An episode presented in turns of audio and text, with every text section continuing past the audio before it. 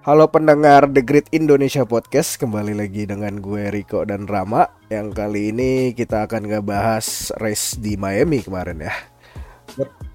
Uh, Jadi race ini nih udah dijalankan dua kali Dari tahun 2022 ya. Dan beberapa kali ini uh, sempet fans ini sempet kayak pesimis ya Karena melihat Ah kayaknya ini bakal minim overtake terus terlalu panjang long strike-nya dan bla bla bla sekalian. Cuman pas kemarin ya, pas gue nonton race-nya ini kayaknya seru gitu balapannya dan beberapa kali memang ada kejadian yang di mana tuh uh, anginnya tuh kencang banget sampai bikin beberapa driver itu di suatu turn itu yeah. kayak kehilangan kendali kesulitan ya. Nah, kesulitan ya dan pas race-nya pun menurut gue sih fine fine aja ya. Kalau misalnya orang bilang boring ya itu nggak masalah buat mereka. Cuman memang kalau race race di Amerika ini kan jam 3 pagi. Jadi beberapa orang tuh kayak tidurnya jadi lebih awal ya. Kayak sahur lah bener kayak puasanya kita yeah. sekarang. Sahur jam 3 dan kalau menurut gue ya race kemarin tuh nggak nggak boring boring banget sih walaupun gue dengar-dengar sih ada beberapa protes dari driver mengenai uh, apa harak-harakan yang bikin mereka nggak terlalu suka ya. Tapi hmm. fine fine aja sih race. Kalau menurut tuh gimana ram race kemarin ram? Uh, apa ya so-so lah ya race-nya. Uh, itu pun karena apa ya yang bikin seru ya ya Verstappen itu lagi-lagi Verstappen Verstappen lagi Verstappen lagi dan Lewis Hamilton juga uh, lumayan bagus ya dia kemarin ya Hmm, uh, betul, betul. Dengan keadaan mobilnya yang traktor itu, ya itu udah bagus sih buat si Lewis dan uh, ya lagi-lagi Verstappen lah ya yang ada tuh satu momen yang dia double overtake hmm. uh, Haas dan uh, Ferrari ya. Si siapa sih? Sainz sama siapa sih? Bukan Merck ya? Atau Leclerc itu? Apa? Itu Sainz ya? Iya gak sih? Iya pokoknya dia ngelakuin Lupa double overtake ya, pokoknya itu ya. Ya, pokoknya double overtake itu itu keren banget sih itu. Ya dan juga kita ngelihat top speednya si Max Verstappen tuh nyampe 350 km per jam itu udah gila sih. Itu udah gila banget hmm. menurut gua. Kalo dan dan juga apa ya? Eh tapi sayangnya menurut gua uh, saat Max udah di posisi dua lagi ngerebut posisinya satunya Ceko sayangnya Ceko kurang agresif ngedefendnya kurang hmm. seagresif kayak Abu Dhabi 2021 dia. Kurang sempat kurang seagresif itu dia defendnya ya kalau misalkan defense agresif itu mungkin lebih seru lagi sih. Katakanlah ya kalau gue kasih sekarang 7 per 10 enam setengah per 10 lah. Enam setengah per 10 not bad. Restnya tapi kalau misalkan uh, Cekonya defend dan itu pasti seru banget, gue kasih nilai tujuh setengah lah. Uh, kita nggak tahu sih kenapa Ceko nggak defend ya mungkin aja Ceko sabotage ah mungkin Max mungkin aja kesayangan kan. nggak ada yang tahu. Mungkin aja dia tahu kali ya uh, ya Verstappen medium kan mana tapi ya gimana juga ya maksudnya dia mau selama apa defendnya karena uh, bahkan si Max Verstappen di ban hard lama pun dia masih bisa jaga pace-nya gitu. Iya, emang iya.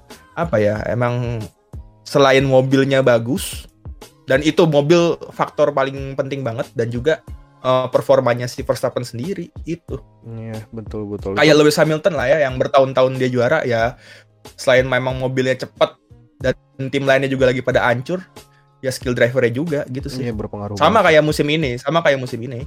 Sinkron faktor ya. dominasi ya. ya, faktor dominasi itu kan bisa jadi satu tim yang paling menonjol dan yang lainnya lagi ibaratnya lagi menurun lah, lagi pada nggak tahu ke mana.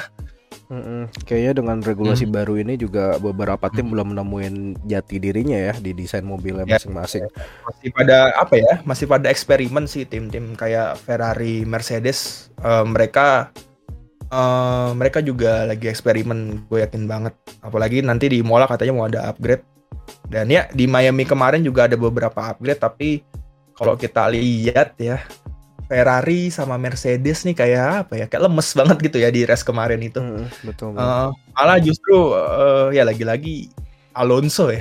Yeah. lagi-lagi Alonso yang uh, jadi coach life coachnya Lance Stroll Great move into turn one buset nih orang bisa aja loh. Ngeliat layar gede. Ngeliat TV loh. iya, gila. Emang aduh kita nggak tahu sih ya Live kenapa coach ya. jadi boring ya mungkin karena Hmm. regulasi ride hike-nya diganti jadinya close racingnya hilang Ya TD apa TD efek TD 39 walaupun sekarang udah ada jadinya regulasi baru ya Bu. Jadinya regulasi baru bukan uh, technical directive lagi.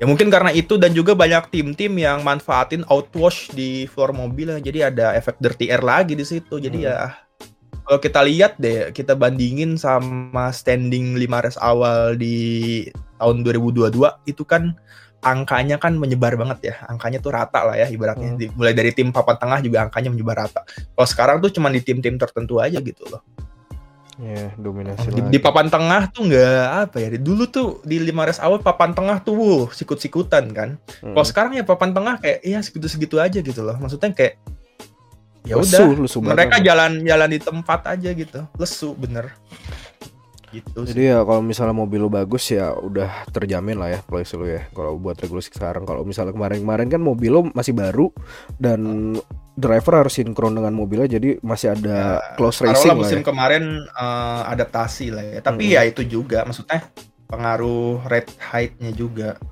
Ya betul. rate height dan- atau apa ya Pak? pokoknya intinya kan buat ngilangin pervoicing Mm-mm. intinya Biar itu safe driver Ah. safety lah. Dan apa ya? kayak- Pas tahun 2022 ini kan kita melihat uh, battle yang sengit ya antara Red Bull dan Hmm. Ferrari walaupun uh, mendekati pertengahan dan akhir season ya Ferrari ternyata kurang di uh, engine itu sendiri kan. Sering banget masalah reliabilitas atau enggak kadang driver error ya kan. Dan- kalau enggak ya strategi Nah, atau enggak botol strategi kan. ya faktor-faktor tiga faktor itu mobil driver strategi. Ferrari tiga-tiganya itu blunder semua di musim 2022 Mm-mm.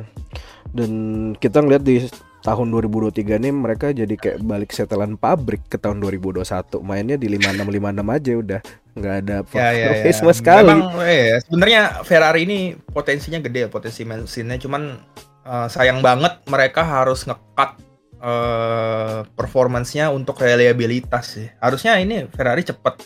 Harusnya. Cuman kalau misalkan mereka setting ke settingan paling cepetnya itu, ya mereka nggak finish gitu. Sekarang kayak mendingan nyari aman aja, mendingan finish. Eh, kayak bodoh amat lah sama menang gitu.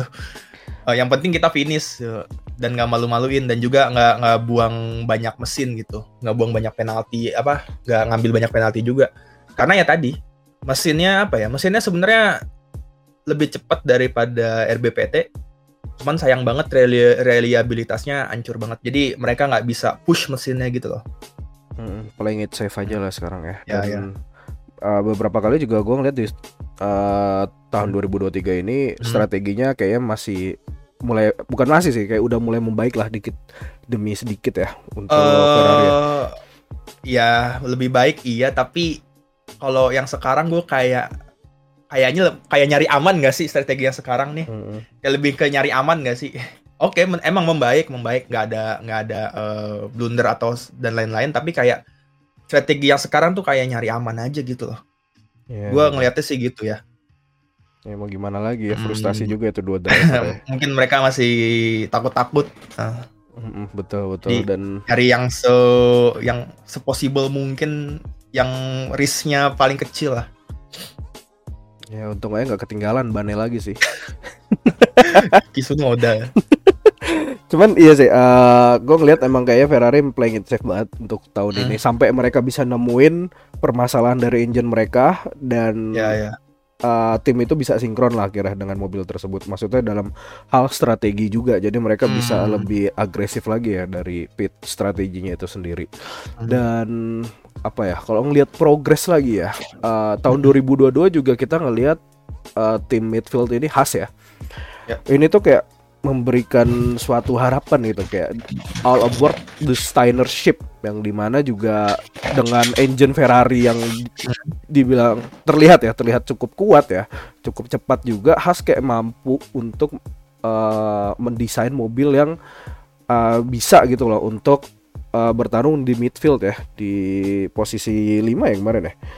Lupa deh gue Eh, si As eh, posisi konstruktor apa posisi race kemarin? kalau Eh, race Haas tahun posisi 2022 kan agak sampah Di eh, ketujuh ya Has. Apa 2022? 2022 2022 mereka ke mereka ke 8. Even worse. Ya itu juga karena ya ada satu driver lah ya yang uh, push to the limit lah kalau kata orang-orang lah the next champion. Ya memang sebenarnya Has bisa lebih baik sih musim kemarin cuman karena satu faktor itu jadi mereka nggak bisa upgrade apa pun. Iya duitnya habis di situ dan ya. akhirnya kita ngelihat jadinya progresnya gak menurun ya di awal season yang di mana Pit Uh, ya, ya, ya, ini ya. mereka tuh kayak dikurangi. Di awal season bagus, di awal season bagus banget Has, apalagi pas di Bahrain ya di race hmm. pertama 2022. Wah gila ini Has. Tapi emang kayak keputusan mereka tepat juga sih untuk ganti Schumacher ya dengan Hulkenberg. Oh, tepat sekali. Tepat sekali. Gue udah gue udah bilang di podcast episode berapa ya? Lupa. Pokoknya gue pernah, pernah pernah bilang siapa sih kita lagi ngomongin siapa penggantinya Mick Schumacher gue bilang hmm. Hulkenberg tapi orang-orang tuh pada kayak apa ya ah Hulkenberg udah lama nggak bawa F1 apa apa bro dan dia dia tuh professional driver tinggal adaptasi aja. Mm betul betul betul. Dan dia juga pengalaman pengalaman nggak bakal hilang. Pengalaman nggak bakal hilang. Muscle memory tuh selalu ada. Iya dan kita ngelihat sekarang ya dengan line up mereka tuh ya aman-aman aja sih mereka ya sekarang ya. Dan kemarin kita ya, ngelihat beberapa ya. battle epic ya, beberapa lap yang di mana Magnussen ngedefend posisinya dengan mati-matian dari Leclerc yang di mana muncul kayak beredar gitu loh banyak meme di dunia maya. Lu serius battle sama Haas gitu Bener-bener bisa bikin Ferrari frustasi itu loh dengan cara itu menunjukkan bahwa se sebapuknya Ferrari ya, ya kata gue sih itu bukan bukan khasnya yang bagus tapi sebapuk-bapuknya Ferrari itu kalau lihat dari kemarin ya ini tsunami fakta buat tifosi ya. Andingin sama tim customer lah ibaratnya mm -mm. apa ini engine terbaiknya nih di Haas ini. Bagaimana ini? Nggak ada yang tahu sih. Tapi ya sih Ya kalau gue bilang sih kayaknya Steiner ini yang penting play it safe dulu deh. Kita balikin dulu uh, oh, finansial juga ya. cuma midfield kan khas. Mm -hmm. Finansialnya dulu deh kita stabilin deh karena tahun kemarin kita yeah. bobrok banget.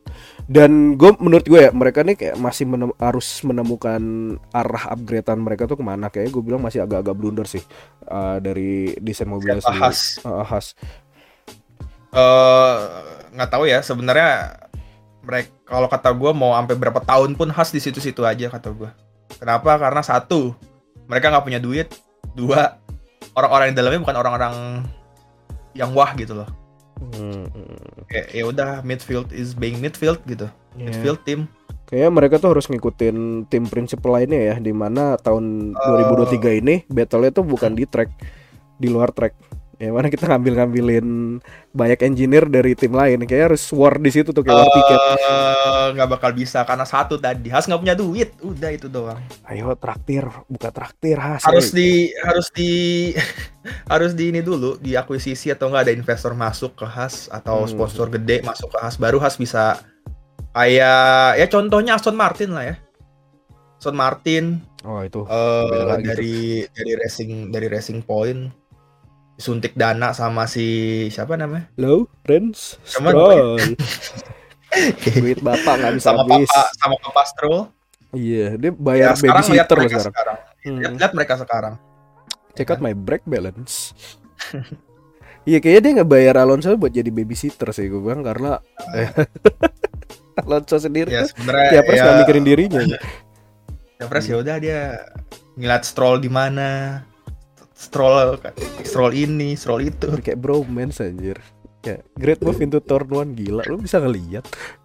Kok bisa gitu? Yeah. orang-orang pada emang panik. emang tujuannya Aston Martin kan nge-hire kayak Vettel, Alonso. Ya tujuannya itu. Mereka butuh pengalaman mereka butuh apa ya? Mereka butuh driver pengalaman yang bisa oh. ngangkat timnya. Gitu ngangkat apa? Lance Stroll? Ngangkat tim. Less private. Oh, ya, Aston, ya. nih Aston Martin kalau misalkan finish di atas Mercedes berarti Alonso-nya gila-gilaan nih. Mm, betul betul. Karena mereka ya kayak one driver. Langsung ya, menurutku kurang bisa ngangkat sih. Kalau bisa nggak lo bilang nih ya, menurut lo Alonso ini masih setara nggak dengan Lewis Hamilton performanya di umur yang sekarang? Karena kan mereka juga sama-sama tua kan. Kalau uh, dilihat sih ya, setara setara aja sebenarnya performa mereka masih bisa bersaing kalau dikasih mobil yang bagus. Ya itu bisa dibilang setara. Nggak uh, kayak Lewis deh. Lewis kan sekarang kita ngelihatnya apa? Jelek menurun. Mm-mm. padahal padahal karena mobilnya ya kan. Alonso deh. Alonso dikasih Alpine. Kita beberapa orang pasti ada yang nilai dia menurun kan performanya Iya, Iya soalnya tiap race juga meledak mulu mesinnya sih. Iya, karena apa ya? Kayak karena mobilnya jelek, sesimpel itu. Driver tuh butuh mobil bagus. Dan Iya, fans tuh betul. cuman taunya kalau lu kalau lu finish di luar podium ya lu jelek gitu. Kalau lu nggak pernah menang ya lu jelek. Mereka nggak tahu kalau misalkan ya mobilnya bagus, mobilnya jelek apa segala macem. Iya ada hard terus Gitu. sih emang sih. Cuman ya kita kalau ngelihat ah misalnya ya dari tahun-tahun sebelumnya podiumnya itu itu aja juga fans-fans juga pada kesel. Terus akhirnya juga kayak udah nilai jelek aja sebenarnya. Udah nilai jelek buruk tuh bukan maksudnya kayak ah nih driver tuh jelek atau gimana. Maksudnya tuh dia menang terus tapi yang di Hmm. harga itu bukan skillnya dia gitu loh sebagai driver. Iya, Dihargain wah mobilnya mobil. kenceng. Ah Ya kan? iya kan. Jadinya ya udah itu palanya tapi, ditarik berapa tapi kali. giliran tapi giliran eh, jagoan atau idolanya yang menang terus dibilang mobilnya bagus oh enggak enggak skill Iya, skill Nah iya kan. The duality of man. Cuman kayaknya kita udah bahas terlalu banyak sih tentang fans ya. Maksudnya gue pengen lebih bahas tuh kemarin. Tadi kan kita sempat bahas ya yang di mana Verstappen sendiri dari awal tuh pakai ban hards yang bertahan Iya, iya. sampai 45 laps. Gue juga baca-baca dari beberapa F1 analis gitu. Kita ngeliat tuh bukan kita ya, maksudnya gua ngeliat itu dari data statistik Hmm? tire hard ini tuh kayak minim banget degradasinya. Gue nggak tahu ya kemarin tuh temperaturnya berapa di Miami. Cuman kayak di luar nalar aja gitu untuk tire degradation ban hards ini. Dan pada kaget juga kan Verstappen bisa tahan sampai 45 lap dan karena bisa jaga pace-nya kan. karena sebenarnya sebelum race tuh hujan atau malamnya gitu setelah kualifikasi pokoknya Iya, sempat hujan dulu sebelum race jadi karet-karet ban yang di aspal itu udah pada kegeser gitu loh jadi tracknya kayak balik lagi dari awal ya. Hmm, hmm, semakin banyak nah semakin sering putaran lap gitu kan semakin ibaratnya semakin lapnya banyak kan tracknya kan berevolusi gitu aspal itu berevolusi Eh, ibaratnya kita, kayak misalkan kita ngelihat udah di misalkan lap keberapa nih kita lihat itu tuh di racing line ada item-item gitu kan hmm. nah itu Iya. karet ban yang apa ya yang Udah bikin ya. eh, intinya bahasa kasarnya ban lu awet gitu jadi Hmm, eh, karena nggak nggak nggak apa ya? Karena kan tadinya aspal kasar karena ada ban-ban ban-ban jadi aspalnya kayak lebih halus gitulah istilahnya ya. hmm. Ya jadi eh, lebih awet gitu bannya. Dan ya itu faktornya. Faktor ya memang kita tahu juga dari performanya Verstappen skill skill dia, dia tire whisperer juga kan cuman orang nggak banyak yang nggak banyak yang ngeh karena eh, karena Verstappen tuh agresif biasanya ciri-ciri tire whisperer tuh kan yang kayak kalem-kalem gitu kan kayak Ceko ya kan? Karena dia nggak jaga bannya kan. Hmm, hmm. tapi entah kenapa Verstappen ini performanya eh pace-nya cepet bannya awet. Hmm. kayak heran aja gitu kayak eh, ya mungkin eh, faktor mobil juga ya. Itu sih. Temperatur juga sama sih. Soalnya kalau kita ngeliat di tahun lalu di Austria terus kan di aspal Hmm, nah pas ya kalau misalnya bilang tire whisperer gue bilang sih tergantung juga dia familiar uh, banget nggak sama track yang lagi dia balap ini soalnya kemarin di Red Bull Ring sendiri kan tire degradationnya dia tinggi ya pas tahun 2022 ya jadi Ya tapi ada juga di beberapa race yang apa dia tuh jago banget eh nyimpen bannya, hmm, tapi oke. pace-nya nggak hilang. Jadi emang banyak faktor sih sebenarnya ya dia tire whisperer Sebenarnya juga banyak faktor eh, temperatur yang nggak pas apa ya? eh settingan suspensi mobil tuh ngaruh juga sebenarnya. Hmm, hmm. Yang soft atau yang eh, keras itu tuh ngaruh ke deg- faktor degradasi. Sebenarnya banyak faktor, banyak banget faktornya kalau ini kita bisa bikin satu episode sendiri ngomongin degradasi, degradasi, faktor-faktor degradasi. bisa sih kayaknya menarik sih ya kita bikin itu nanti ya mumpung-mumpung nungguin Imola juga kayak bakal bosen tuh uh Ih, minggu Kalau ini seribu kita bikin ya. Kalau yang di YouTube seribu kita Kenapa? bikin. Iya harus seribu pokoknya nggak mau tahu gue. Oke kita balik lagi ke Miami ya. Uh, ada berita terakhir-terakhir itu setelah balapan tuh ada rumor yang di mana Miami GP ini mau dirubah jadi night race. Hmm, hmm night race ya. Apakah gua lebih... gua setuju biar tidak begadang. eh tunggu biar nggak begadang lah kalau mulainya minggu di sini senin dong. Anjir pagi ya berarti. Iya pagi. Dan pagi buset ngantor sambil ya, nontonin pasang phone holder lah di motor lah bisa lah atau enggak mulai Sabtu oke sih iya. Sabtu bisa sebenarnya minggu pagi kan jadinya kita juga jarang ya ngelihat ada naik race naik race ya. Maksudnya ya ada di Bahrain ada naik race tuh cuman Singapura. di uh, apa tuh namanya? Uh, Timur Tengah Singapura. Udah itu doang ya? Hmm. oh Vegas nanti lah uh, naik race Vegas. Vegas. iya naik race ya ya lebih untung sih. Maksudnya ya sekiranya temperatur agak lebih daerah-daerah panas lah itu uh, naik crash pasti. itu parah banget itu tire decknya. Gue yakin Ferrari bakal ketar ketir juga sih. Daerah-daerah panas gitu apalagi gersang kan Las Vegas kan. Beuh. iya.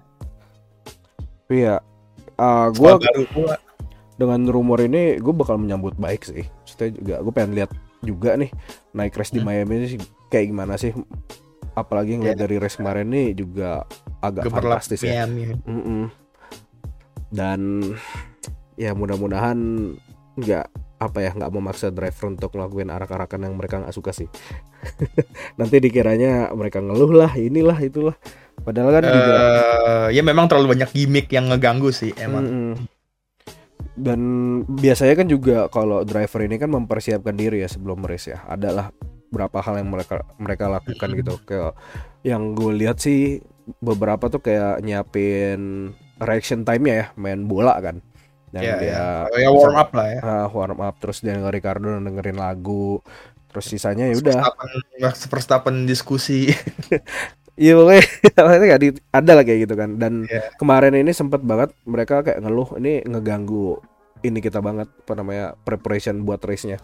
Dan hmm beberapa kali juga kita melihat kayaknya F1 ini pengen banget ngembangin sisi entertainmentnya ya. Jadi oh ya sejak dipegang Liberty Media emang fokusnya tuh kayak lebih ke entertainment juga sekarang. Maksudnya fokus ke entertainment juga gitu.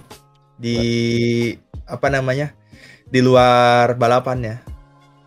Dan ya dengan exposure sebanyak itu gue nggak ya. yakin sih ya dan banyak dan banyak juga kan fans baru sekarang ya yang mana kalau untuk Liberty Media untuk Evan banyak yang beli tiket yang mereka untung-untung juga itu pada dasarnya. Gak penting lah itu lawan-lawanan atau nanti di track ada yang lempar flare lagi atau gimana kan. Nggak nggak mereka pikirkan itu kan udah yang penting ya, banyak yang penting duit masuk. Hmm, emang cash is king banget sih Iya. Dan yang terakhir nih Ram, uh, boleh dong diinfokan untuk championship standing untuk konstruktor dan drivernya setelah Miami GP kemarin? Uh, dari peringkat satu tentu saja ada Red Bull Racing.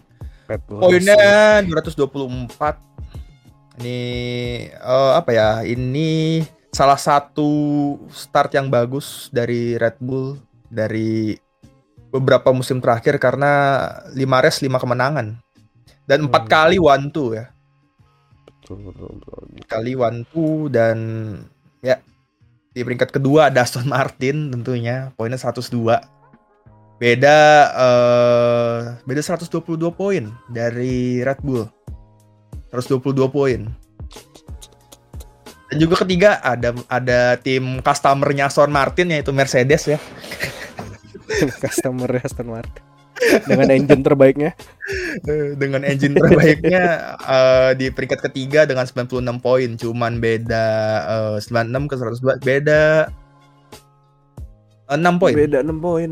Ya beda 6 poin doang mereka. Dan gua nggak tahu nih kayak yang rumor-rumor yang katanya Aston Martin mau dikasih mesin terbaiknya Mercedes kalau uh, finish di atas itu kayak kayaknya sih kayaknya sih sekadar rumor doang deh dan sekedar sekedar humor ya. Dan yang keempat tentu saja ada Ferrari. Ferrari. Ada Scuderia Ferrari. Scuderia Ferrari poinnya 78. Dan uh, yang kelima tentu saja uh, best of the rest ya. uh, sampai sekarang itu McLaren Oh, dan Alpine poinnya sama. McLaren nih bos. mereka mereka mereka berdua pasti selalu bersaing di best of the rest ya McLaren sama Alpine musim lalu juga. Sebenarnya musim lalu eh, McLaren bisa lebih bisa finish sih di atas Alpine karena ya memang karena satu driver itu yang ya udah lah ya. Ya Salah gitu lah intinya sekarang dari lima race eh, mereka poinnya sama tuh. McLaren sama Alpine sama-sama 14 poin. Hmm, ya midfield battle of midfield. Battle of midfield. Mhm. Battle of Midfield dan juga eh ketujuh Haas poinnya 8, ke-8 ada Alfa Romeo poinnya 6 dan juga di peringkat 9 ada Alfa Tauri dan di peringkat paling buncit masih dipegang oleh Williams Williams. dengan satu poin. Oh, Ya, un- in- oh, untung musim ini nggak ada yang ini ya. Dari 2022 nggak ada zero poin ya. Mm-mm, bagus sih bisa. Ya Williams emang menurut gue dengan mereka ngontrak Albon bisa ngelihat banyak ini sih progres sih ke depannya sih. Walaupun satu poin ya. Eh, Williams ya, ya segitu-segitu aja sih. Bakal segitu-segitu aja. Mercedes Junior Team. Ya dan eh, Alfa Tauri ya nggak tahu sih semoga bisa lebih bagus dengan di musim depan dengan hadirnya si Lauren Marquez karena apa ya Alfa Tauri ini kayak eh, yaudah yang penting lu ada. Kayak yang penting ada lu tuh sister timnya Red Bull dah. Yang penting yang penting ada aja gitu loh. Iya, yang penting Kayak- entertaining lah. gue nggak pernah ngelihat hmm, adanya apa ya adanya hal yang wah dari Alfa Tauri gitu Udah lama Iya itu, udah lama. Pas zaman dari dulu aja juga itu. dari zaman Toro Rosso juga udah kayak nggak ada yang wah dari eh Alfa Tauri ini dari sister tim Red Bull ini kayak emang ya udah lu cuman buat apa sih namanya buat Eh, advertisement aja. Red Bull baju. buat tim kedua Red Bull aja gitu buat driver-drivernya biar menyicipi pengalaman F1 kayak cuman gitu doang Sedih banget sih dan emang itu Eh, kenyataannya tapi. Terus dan- untuk di driver gimana? Oh di driver. Di driver yang pertama tentu ada Max Verstappen dengan 119 poin. Disusul sama Sergio Perez di peringkat 2 ya. Hmm, poinnya 105 mereka berdua beda 14, 14 poin. poin. Uh, Max Verstappen menjauh 14 poin. Setelah uh, kemarin di cut sama Perez poinnya dan sekarang udah mau kembali menjauh lagi. Dan ketiga ada uh, Fernando Alonso dengan poin 75 di 5 race dapat semuanya poinnya 15 Mister konsistensi ya sebutannya 15 sekarang. poin 15 poin ya Uh, lagu 15 lagunya siapa ya Ah, nggak jadi pacaran. Rumor doang. Heh, sian bacot. Nah, Alonso gigacat Kalau pasti main Bumble aja main Bumble lah kalau salah capek banget. Empat ada eh, tujuh kali juara dunia. Lewis Hamilton. Poinnya 56 eh, beda beda berapa poin nih? Tunggu. 75 ke 56. Beda eh, 19 poin. 19 poin. 19 poin itu gede banget sih. Dan kelima Saints poinnya 44. Keenam ada Mister konsisten yang sekarang udah bu- udah tidak Nggak. konsisten. Konsisten apanya nih sekarang nih? Konsisten itu. Jangan jangan. Jangan ke situ. Eh, 40 dia poinnya. 40 ya. Dan ketujuh eh ini di luar dugaan kita semua ya. Ketujuh ada Charles Leclerc Ada Justin poinnya 34 dan ke-8 ada Lance Stroll poinnya 27 ya. Hmm. Si kita sampai belajar. 10 aja ya. Nah, sisanya Iya dong. sisanya kalian lihat sendiri aja ya. sisanya kalian bisa searching sendiri di webnya Formula One. Ini untuk eh, yang 10 besar aja karena biar nggak kelamaan ya. Hmm. Eh kesembilan tentu saja ada eh, Lando Norris poinnya 10 dan ke 10 ada Pierre Gasly poin poin 8. Dan kalau ngomongin Lando Norris 10 poin dengan keadaan McLaren sekarang sebenarnya sih udah bagus nggak sih sebenarnya? Kayaknya bentar lagi nyerah dah.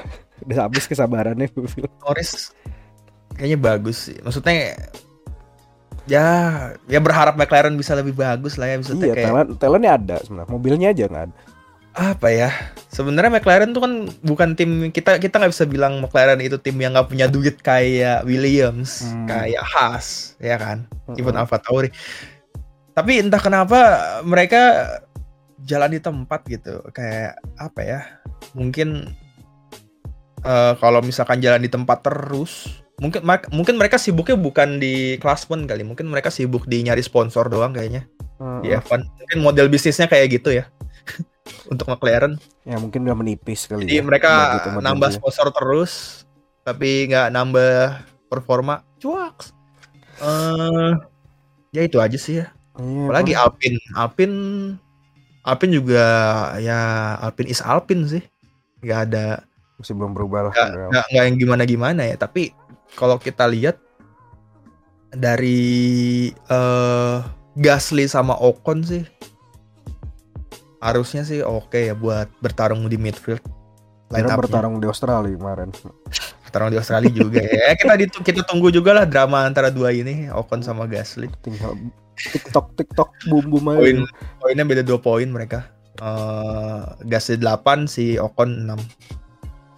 Eh, itu aja sih. Itu aja kali ya. Mungkin hmm. udah gak ada pembahasan lagi. Untuk kalian yang mau nambahin pembahasan untuk episode selanjutnya, boleh, boleh banget DM kita boleh, boleh, atau boleh uh, DM kita di Instagram dan di Twitter ya. Di Instagram yeah, ada yeah. The Great F1 underscore ID dan di Twitter ada Great F1 underscore ID. Nah, kalau misalnya di Twitter nih Eh, The Great underscore ID dan di Twitter, sorry. Great underscore ID. Kalau misalnya Jadi... kalian nggak bisa nonton nih ya, bisa banget nontonin live tweetnya nanti. Hmm. Setiap setiap uh, race race weekend ya biasanya Rama yang melakukan live tweet tersebut kalau dia nggak ketiduran kalau bukan GP Amerika ya maksudnya kalau nggak dia kalau video ini tembus uh, eh, 1000 views di YouTube kita bakal bikin video spesial nanti ya. Kita bahas ya pokoknya video spesial lah. Kalau kalau 1000 views oke? Okay? kalau nggak nggak dibahas ya berarti kalau nggak nggak biasa sampai hari kiamat juga nggak bakal dibahas.